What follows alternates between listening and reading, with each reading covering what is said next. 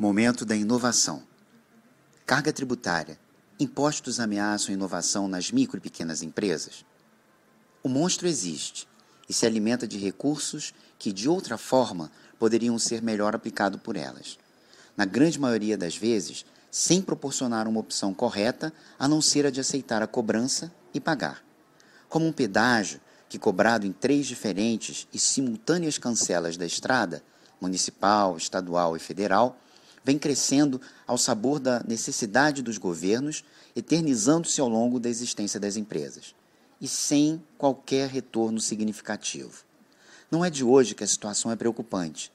Agora, até que ponto a carga tributária é uma ameaça concreta à inovação das micro e pequenas empresas?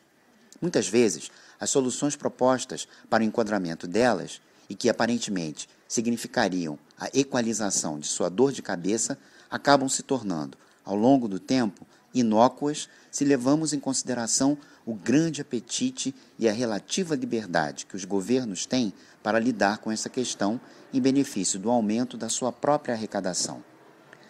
Vamos tornar, tomar como base, por exemplo, o simples, uma solução usualmente proposta para as micro e pequenas empresas que se enquadram na sua realidade de faturamento bruto anual limitado a um teto pré-estabelecido.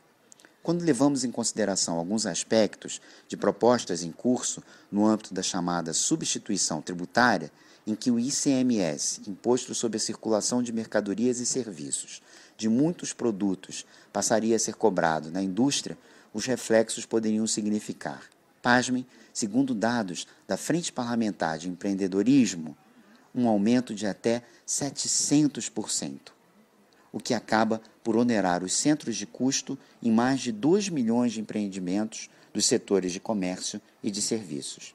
E, sem dúvida, prejudicaria seus projetos de investimento em modernização. Sem falar, claro, dos reflexos provocados em escala na vida de dezenas de milhões de consumidores.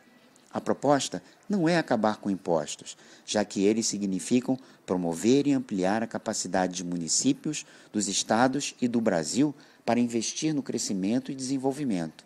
Mas quem sabe, ao estabelecer, na prática, propostas sérias, objetivas e transparentes, no sentido de colocar numa mesma balança de custos e benefícios para as empresas, em especial as micro e pequenas, que são responsáveis pela maior fatia do bolo de empregos no país.